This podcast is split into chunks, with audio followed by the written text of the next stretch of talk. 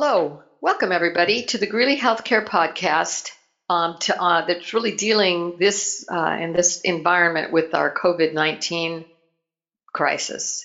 We just want to bring you some information from Greeley that keeps you up to date on some of the things that are happening in the regulatory environment. My name is Lisa Eddy, and I'm a registered nurse and the advisory consultant for the compliance practice. Uh, we'll be focusing today on some new information that is COVID 19 related, really, to disaster privileging for the medical staff. I have the good fortune to have Frances Ponsioen with us today, uh, and she is the consultant and senior director of the Greeley Credence units. Frances is certified through the National Association of Medical Staff Services, NAMSS, in professional medical services management provider, and also is certified a certified provider in credentialing specialist. So I'm really glad to have Frances with here today, with us here today. Um, we've had a number of inquiries on the compliance side from clients about various um, issues that they're having in relationship to uh, credentialing and privileging during the crisis. So I think it would be really good to have Frances's input. So Frances, the Joint Commission came out recently with a discussion on extending provider reappointment timeframes. Can you help me understand, because I'm on the compliance side, and you know I rely on you guys heavily for this provider uh, information. Can you help me understand the extension provided and the reason that this has been allowed by the Joint Commission? Yes, uh, thank you, Lisa, for inviting me to be part of this podcast today.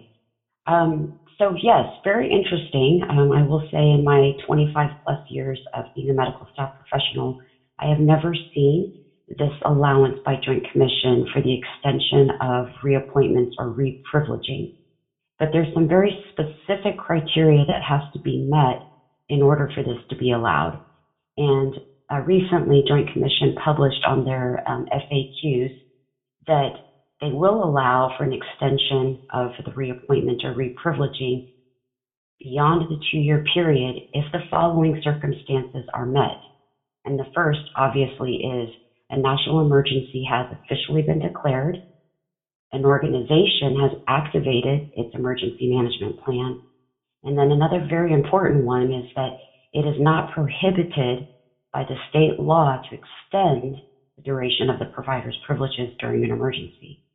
If all three of those are met and you have providers that their reappointment reprivileging date will expire as a result of what's going on, that extension of their reappointment is an automatic and is allowed. That's, another that's, key piece here is go ahead.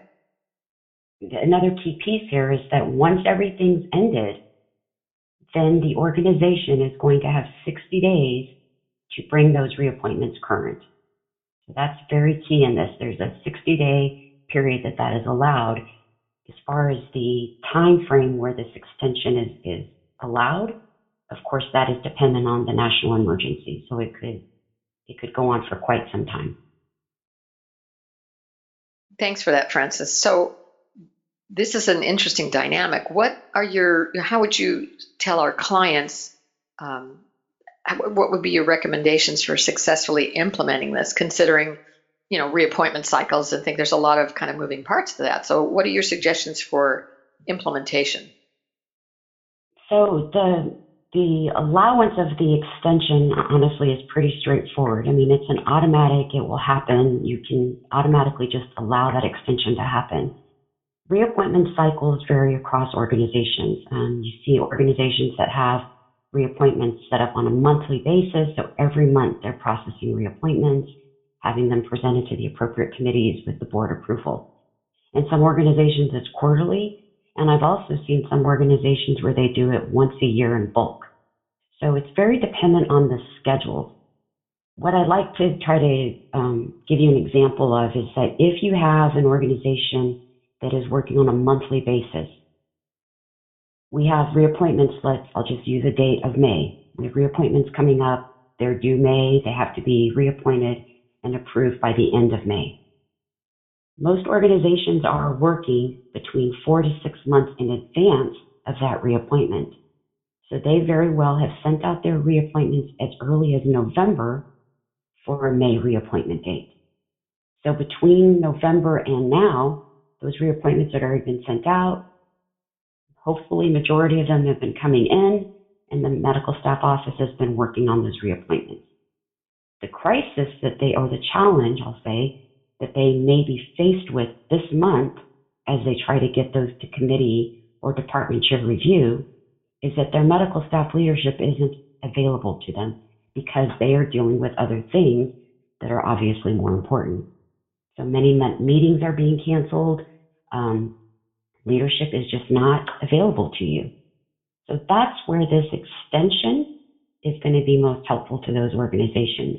They've actually received the reappointment, they've, they've processed it appropriately, and because of meetings and just availability of leadership, they now need to autom- implement that extension, and essentially that reappointment gets put on hold until the emergency is over.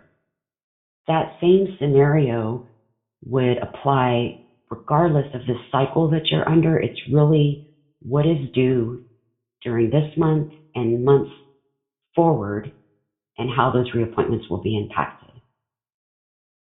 It's very important though that as you approach this, you think very strategically about it as best as you can because any reappointment that's put on hold, remember, you will have to bring it current and you'll only have 60 days to do it.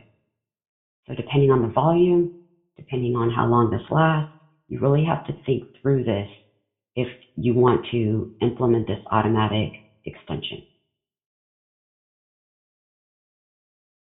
Okay, well, that's going to be interesting for our medical um, staff services folks. I one of the things that I had a client ask me, and I was going to ask you, so I'm glad that we had this opportunity.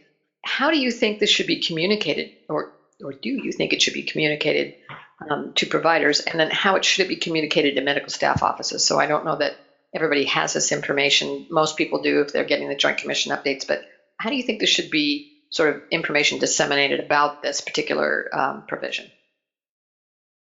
Well, again, I would be cautious in how we approach this and even more importantly, how we communicate this. Because unfortunately, there will be medical staff members and leaders, quite honestly, that may take advantage of this ability to extend the reappointments and essentially just stop everything during this emergency crisis. The likelihood of medical staff members hearing about this and knowing that it's available, I'd be surprised to be honest. But, you know, obviously they're, they very well will know about it. If they know about it, they will decide, because they can, to just not complete their reappointment application or not get the reappointment back to the department timely so that it could be processed. That's the last thing we want to happen. We don't want everything to just stop. If, you know, really this allowance of the extension is to give us that time where it's absolutely necessary. So I wouldn't recommend that we just stop everything we're doing in the medical staff office and send out a, you know, blast communication that all reappointments are put on hold because again, once this is over, now you're faced with how do you catch up? How do you bring everything current? And that right there is the bigger risk because of the short amount of time you have to complete and bring those reappointments current. And if your volume is high because this went on for some time or just the volume that you traditionally have for your reappointment cycles is high, you're going to have quite a bit of work to catch up on in addition to the day to day work that has to continue and reappointments that are on cycle after the crisis is over. So communicating out, I'd be careful. If you're in a position where you absolutely have to because that's just the circumstances of your organization and you know that things have stopped, I mean, I'll just use an example of New York City. My guess is, is that reappointments are not a priority right now. So therefore, they may be sending out some communication to their medical staff and letting them know you know, kind of removing the the worry or the angst that their appointment may expire as a result of all this going on. Therefore, the communication is warranted. Let them know that, you know, you're take you're been given this allowance by Joint Commission. We're going to kind of put everything on hold, but know that once the emergency is over, We will need everyone to be um, responsive and ensure that you get the reappointments back, and we will proceed with those reappointments in the time allowed by joint commission of 60 days to bring everybody current. So it very well may be needed. But again, it's a, I would caution taking that approach if it's not absolutely necessary. Okay, that's that's some very good insight, Frances. I appreciate that. Um, so, how do you think this should be documented? Meaning, if you're going to trigger this, right, you're going to allow your staff to do this. How do you think this should be documented in terms of the medical staff services folks? How should they um, capture this? Should they? I don't know. I don't know they do this, put it in policy, but should it be in a guideline? Would it be in the medical staff minutes? Would it be um, should it be approved? Obviously, I think through credentialing, MEC, and the governing board or strict just up through the board because you know board has the responsibility to approve all the credentialing and privileging. But what's your recommendation for how, if an organization is going to use this, it should be captured so when we have that look back after everything's over, we can you know follow the through line of how we went through this in a very thoughtful, systematic manner. Absolutely. So you absolutely need to document. I mean, I think that's so important right now um, because it is in unusual circumstances. And I always like to recommend documentation specifically because of we might not remember two years from now exactly what was going on or, or what the time frames were or who the physicians were, providers were that were impacted by this. That documentation is going to be very important. Um, don't necessarily think that it needs to be a formal policy, but absolutely a guideline really using the language and the, the rule that Joint Commission has allowed within that guideline. But more importantly, when was that guideline effective? At what point did you say, is it April 1? Is it May? Depending on what that those reappointments are being affected, which month is affected, that's when you would want to ensure that that date is documented within that guideline. And yes, again, depending on your availability of leadership, um, very well needs to go all the way up to the board or maybe just straight to the board for them to bless it, to approve it, to say, yes, we recognize this and yes, this is allowed and reappointments this point forward will be given this extension um, during this time of emergency.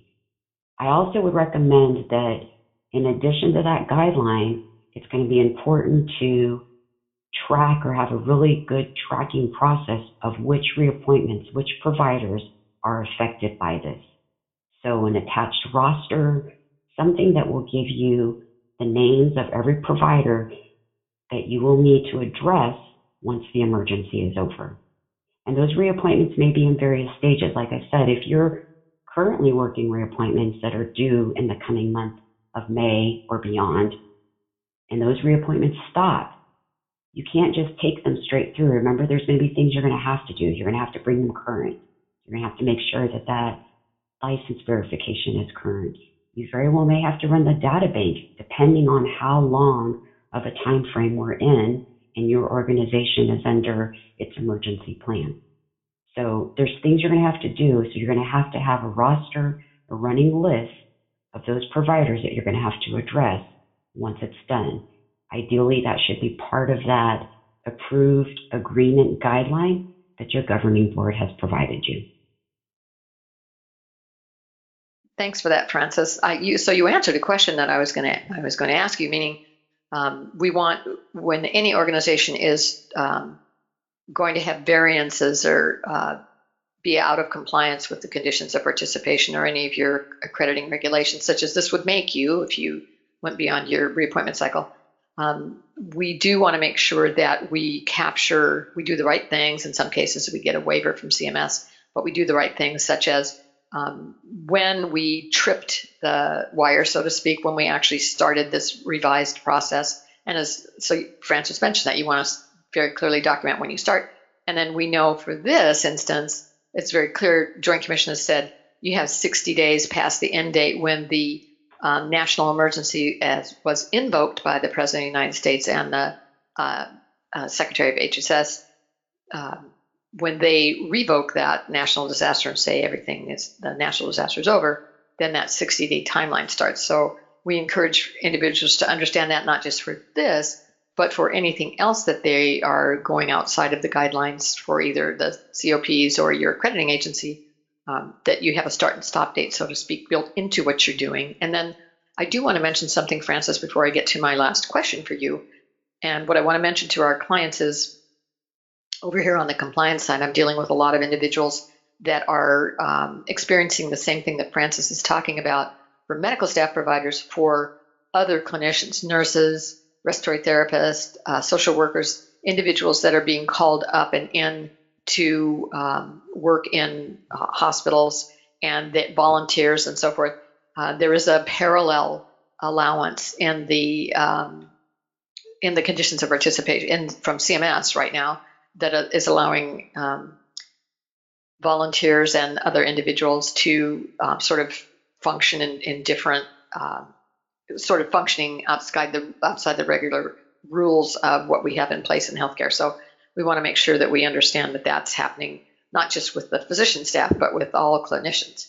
And then, so Frances, my last question for you really is, uh, I, you know, we know how medical staffs work, and you alluded to the fact that you know sometimes physicians don't think that getting their reappointment application done, they have to do it every two years. It's a big pain in the neck for them. And so, mm-hmm. you know, it's not the thing that they decide, hey, today I'm going to sit down and do my reappointment. So uh, I imagine there's, along with all of the spinning plates that go into a reappointment application and processing, what would you anticipate the unintended consequence of this particular allowance um, to be on medical staff offices? Um, and then in, sort of including when the, uh, you know, what would the unintended consequences be now while they're implementing this? And then what are the unintended consequences perhaps that you can think of when the national emergency is over?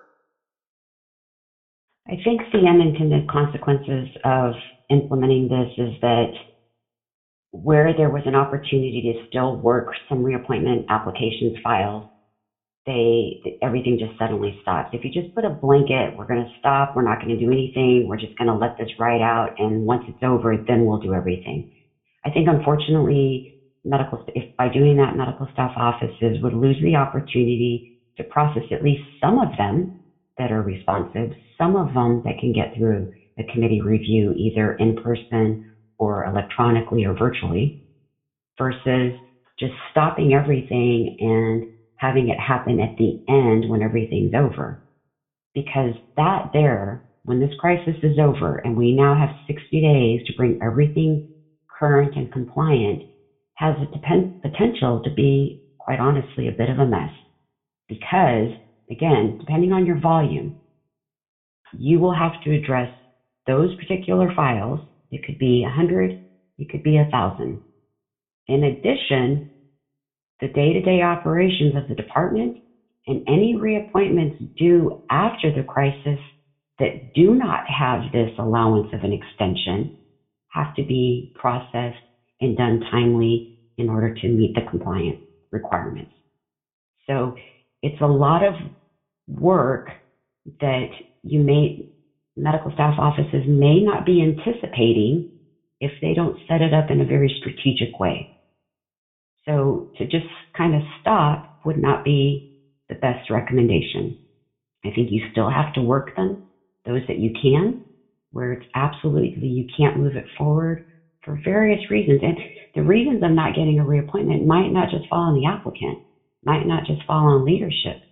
But if you have requirements within your own organization of verifying 100% of hospital affiliations, well, maybe those hospitals can't reply because they are in the midst of the crisis.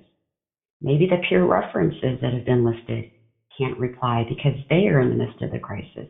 So there's so many different reasons why you might not be able to get that reappointment through. But by just completing, completely stopping, I think we're missing an opportunity to at least work some of them or some of the process to, so that when it gets to the end and when this does end, there's less work that has to be done versus the entire packet, the entire process for potentially a thousand reappointments in addition to those that are already on the schedule after the crisis. So it really, you really have to think strategically. I mean, Again, most organizations are working four to six months out. So you still have to be working four to six months out, anticipating that this is going to end. You can't just stop because of this extension. Well, thank you, Frances. I really do appreciate you spending the time with us today. And I want to thank our listeners as well. I do want to point out that there's a model um, policy that sort of gives us this waiver, if you will, uh, for this temporary situation. Yeah. And again, policy guideline, whatever you want to call it. I'm not always in favor of a hard policy, but you might have an, a you know guideline. You can also discuss this in your medical staff uh, MEC minutes going up to the board. We, as as Frances mentioned, we do want to get board approval because they have the ultimate oversight. But I, I just wanted to thank you so much, Frances. I know you're super busy with everything going on. Um, I do want to uh, point uh, our listeners to another podcast that we've recently completed with Dr. Mary Hoppe um, regarding COVID 19 considerations for hospital medical staffs. And uh, Dr. Hoppe and actually Dr. Rick Sheff had a conversation about some of the things that are, are being challenging within the hospital medical staffs right now. And I think disaster privileging is touched on, not as deeply and as thoroughly, I believe, as this particular podcast, but folks might want to take a listen to that. It's very informative. So I would refer all of our listeners to our website, greeley.com, for information on what's sort of happening out there right now and the various recommendations we have on compliance and the medical staff side for managing some of the COVID 19 situations. Again, that's greeley.com, G R E E L E Y.com. And thanks again, everybody, for your time today. Thank you, Lisa. I appreciate it. You bet.